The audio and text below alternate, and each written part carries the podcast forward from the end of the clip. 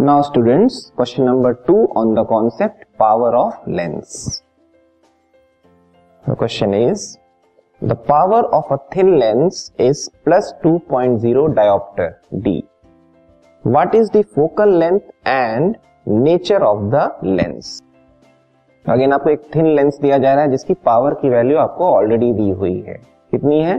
Positive two point zero dioptre ठीक है? हमें इस लेंस की फोकल लेंथ निकालना है, फिर उस लेंस का हमें नेचर भी बताना है। नेचर का मतलब टाइप, ठीक है? कि कन्वर्जिंग है, कि डाइवर्जिंग है कॉन्वेक्स है या कॉन्केव है ओके तो पहले पावर का यूज़ करके हमें फोकल लेंथ कैलकुलेट करना है ओके तो इसको हम सॉल्व करेंगे। So power power is given P equals to plus 2.0 dioptre ठीक है? तो पावर की यूनिट होती है डायोप्टर में। और पावर और फोकल लेंथ का रिलेशन क्या है? पावर होता है रेसिप्रोकल ऑफ़ फोकल लेंथ तो फोकल लेंथ हो जाएगा reciprocal of power correct so focal length F equals to one by P तो यहाँ पी की वैल्यू आपको पुट कर देनी है, आपको फोकल लेंथ मिल जाएगा। लेकिन ये जो फोकल लेंथ मिलेगा, वो मीटर में मिलेगा। ठीक है?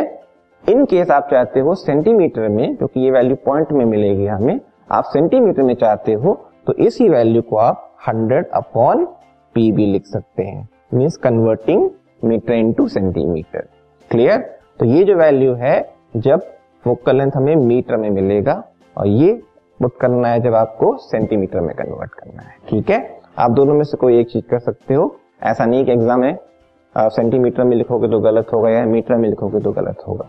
हाँ अनलेस एंड अनटिल आपसे बोला जाता है कि सेंटीमीटर में ही निकालना है या मीटर में ही निकालना है तो उसके अकॉर्डिंग करना है।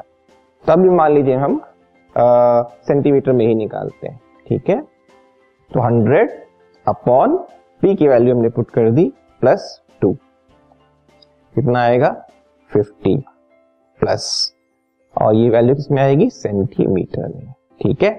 फोकल लेंथ इस तरह से कैलकुलेट हो गया प्लस 50 सेंटीमीटर ठीक है?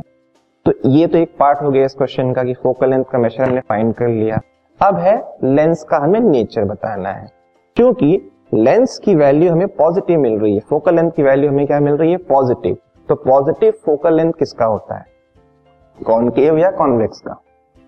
थोड़ा सा आप रिकॉल करेंगे तो पाएँगे जो कॉन्वेक्स uh, लेंस होता है उसका राइट right साइड वाला जो फोकस यूज़ में आता है इन कैलकुलेशन तो पॉजिटिव वैल्यू किसकी होती है? कॉन्वेक्स लेंस की होती है।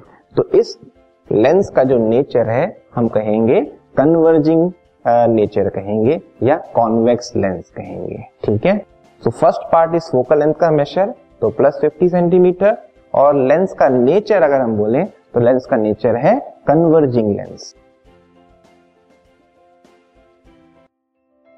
this podcast is brought you by Hubhopper Shiksha Abhiyan अगर आपको ये पॉडकास्ट पसंद आया तो प्लीज़ लाइक शेयर और सब्सक्राइब करें और वीडियो क्लासेस के लिए शिक्षा अभियान के यूट्यूब चैनल पर जाएँ।